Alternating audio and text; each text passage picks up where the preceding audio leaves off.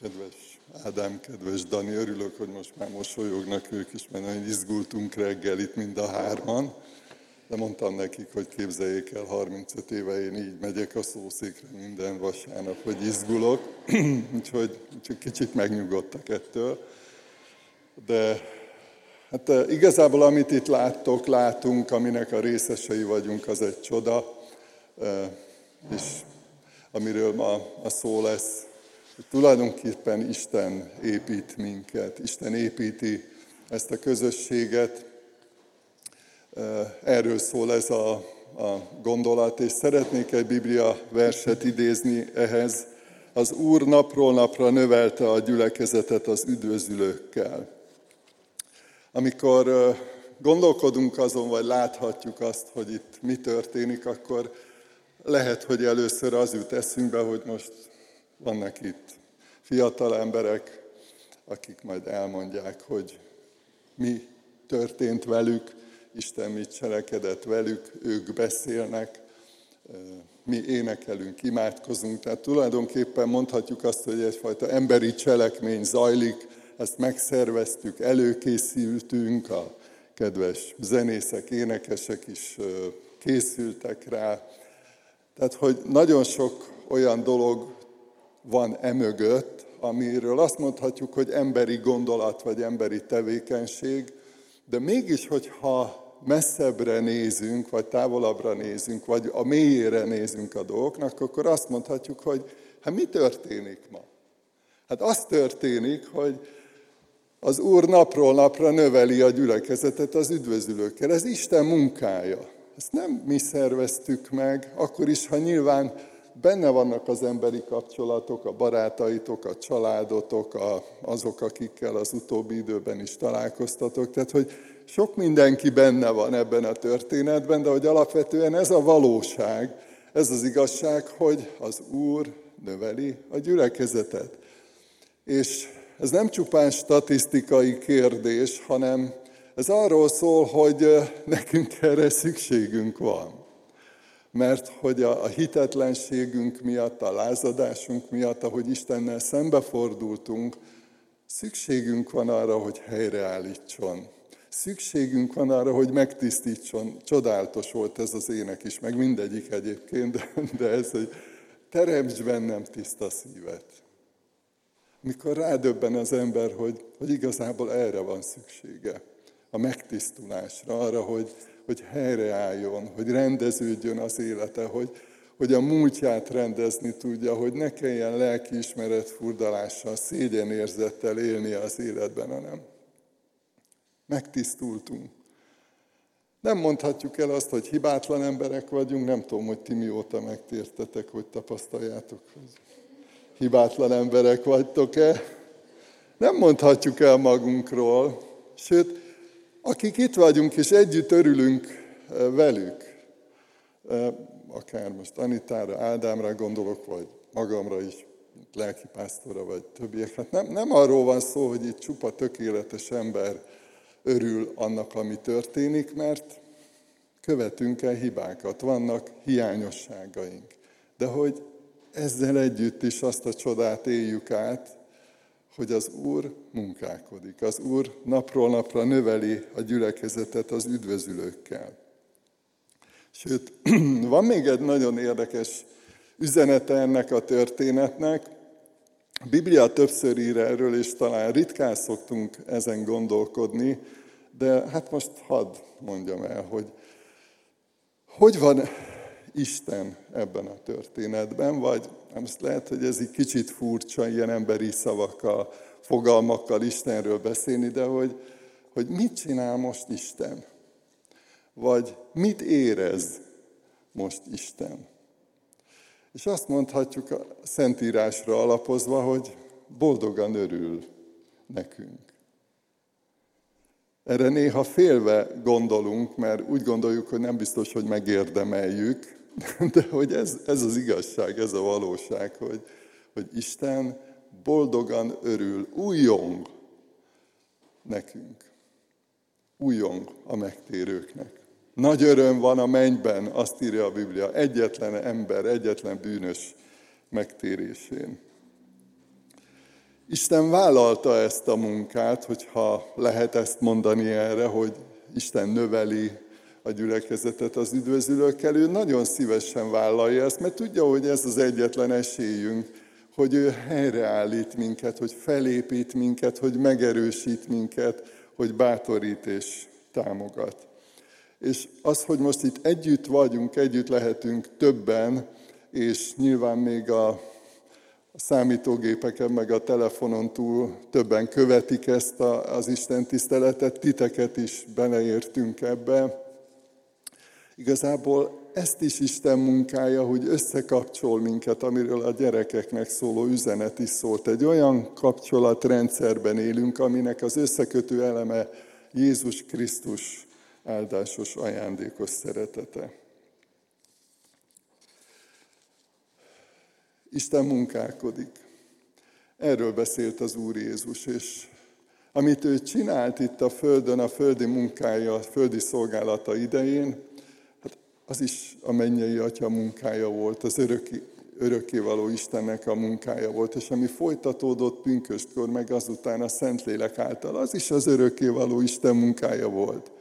És azt mondta az Úr Jézus, hogy munkálkodik, és ez azért is örömmel mondom, mert hogy ezt most is átéljük, most is tapasztaljuk. Akkor is, amikor énekelünk, akkor is, amikor imádkozunk, akkor is, amikor kinyitjuk a Bibliát, vagy Bibliaverseket olvasunk és gondolkodunk, folytatódik ez a csoda, ennek az örömében, ennek a részében lehetünk.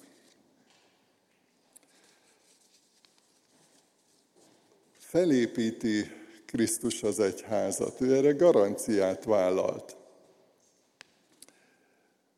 Nem úgy csinálta, mint ahogy nagyon sokszor emberi közösségekben, vagy csoportokban, vagy esetleg cégeknél, intézményeknél előfordul, hogy, hogy kiadnak egy utasítást, és akkor boldoguljunk vele, vagy boldoguljatok vele, hanem azt mondja Isten, Jézus Krisztus által, hogy ő az, aki felépíti az egyházát.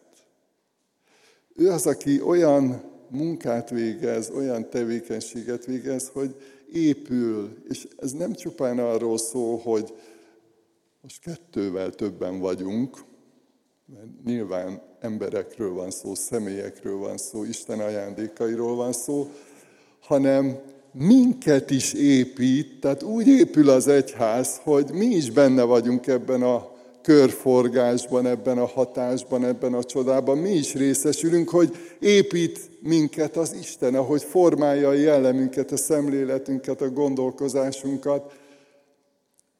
Krisztus építi az egyházat. Azt mondja, hogy felépítem. És ha ő azt mondja, hogy valamit megtesz és megcsinál, az garantáltan úgy lesz. Nem kell attól félnünk, hogy nem fog sikerülni, vagy valami probléma lesz. Ha Krisztus azt mondta, hogy ő felépíti az egyházát, megerősíti az egyházát, akkor az úgy lesz, és ennek a tanúi lehetünk.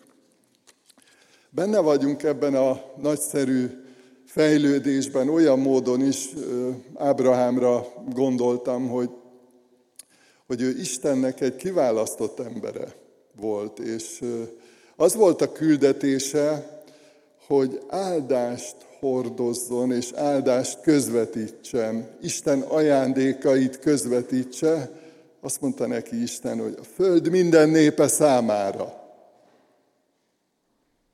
Elképesztő. Most képzeljétek el, ott, ott él egy ember, azt mondja neki Isten, hogy hát hagyd ott, hagyd el a családodat, máshova vezetlek téged, kiválasztalak téged, megbízlak téged azért, hogy hordozd, élvezd, hordozd és közvetítsd az Isten ajándékait. És tulajdonképpen a Krisztus gyülekezetének is ez a küldetése, hogy átvesszük, elfogadjuk az Isten ajándékait, hordozzuk önmagunkban áldást, hordozó emberek vagyunk, és ezt közvetítjük, ezt adjuk tovább. És örülök, hogy ti is így gondolkodtok, hogy azt az értéket, azt az ajándékot, amit Istentől kaptatok, azt tovább viszitek, és tovább adjátok. Így építi Krisztus az egyházat, és gondoljatok arra, hogy nagyon nagy áldozatot vállalt ezért, amikor a Golgotai kereszten ő meghalt minden ember bűnének a büntetéséért.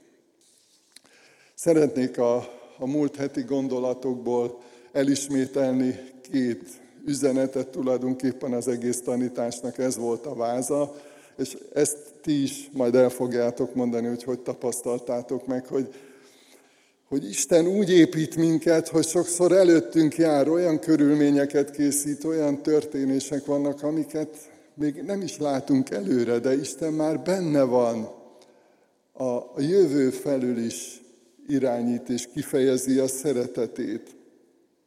Kezdeményez, kezdeményezte veletek is a kapcsolatot, a beszélgetést, és együtt működik. Nem hagy magunkra ebben a növekedésben. Csak egy példát hadd mondjak erre, hogy hogyan jár előttünk Isten. Filippiben volt egy kis közösség, akiket érdekelt Istennek a, az üzenete, és hallgatták Pálaposztolt, és azt írja a Biblia erről a történetről, hogy hallgatott minket egy Lídia nevű istenfélő asszony, egy Tiatirából való biborárus is, akinek az Úr megnyitotta a szívét, hogy figyeljen arra, amit Pál mond. Az Úr megnyitotta a szívét. Tehát még ebben is reménykedhetünk, ez is a valósághoz tartozik, hogy Isten még a gondolatainkat, a vágyainkat is megérinti, hatással van ránk. Említettem, hogy sokféle tevékenység előzte meg ezt az Isten tiszteletet. Fáradoztak, fáradoztunk, előkészültünk sokféleképpen, és azt írja a Zsoltáros, hogy ha az Úr nem építi a házat, akkor hiába fáradoznak az építők. Tehát, hogy igazából Isten személye, Isten munkája a központja, a lényeg ennek a történésnek. Mert hogy ő építette őket, akkor is, hogyha voltak emberi eszközök benne, voltak olyan emberek, akik közvetítették nekik Isten üzenetét, de Isten szólította meg őket. Isten segítette őket a küzdelmeikben, a döntéseikben, hogy ki tudják mondani, hogy egy örök életre én Krisztus követője akarok lenni. Ezért érdemes mindig ebből a szemszögből vagy nézőpontból megközelíteni a, a gyülekezet életet, vagy Isten népének a, a, a munkáját, vagy a jövőjét. Hogy az Úr építi, akkor is, hogyha mi emberek ebben sokat teszünk és sokat dolgozunk. Biztatlak titeket, hogy legyünk nyitottak Isten munkája előtt. Azt mondta az Úr Jézus, hogy az én atyám munkálkodik, én is munkálkodom, tanúi vagyunk annak, meg élvezői vagyunk annak, hogy Isten a Szentlélek által ma is munkálkodik bennünk. Kapcsolódjunk Istenhez, nyissuk meg a szívünket, és mondjuk azt, hogy Uram, bennem is munkálkodj, rám is legyél hatással. Én akarom, én szeretném, mert hiszem, hogy te vagy a tökéletes, a megbízható, örökkévaló, az egyetlen igaz Isten. És várom, hogy építs, várom, hogy hatással legyél rám. Most ezért fogunk imádkozni, hajtsuk meg a fejünket. Urunk, hálát adunk, hogy munkálkodsz ebben a világban, és úgy szeretnénk, ha bennünk is a mi szívünkben is folytatnád azt a jó munkát, amit elkezdtél, és könyörgünk, hogy ma is, amikor a te munkádnak a tanúi lehetünk, a te csodáidat láthatjuk, hogy szemünk előtt történik az a csoda, amit te elvégeztél. Segíts, hogy ez a folyamat ez tovább tartson, hogy kiteljesedjen, hogy egyre többen adjunk hálát a te dicsőségedre. Köszönjük, hogy munkálkodsz, hogy építesz minket. Amen.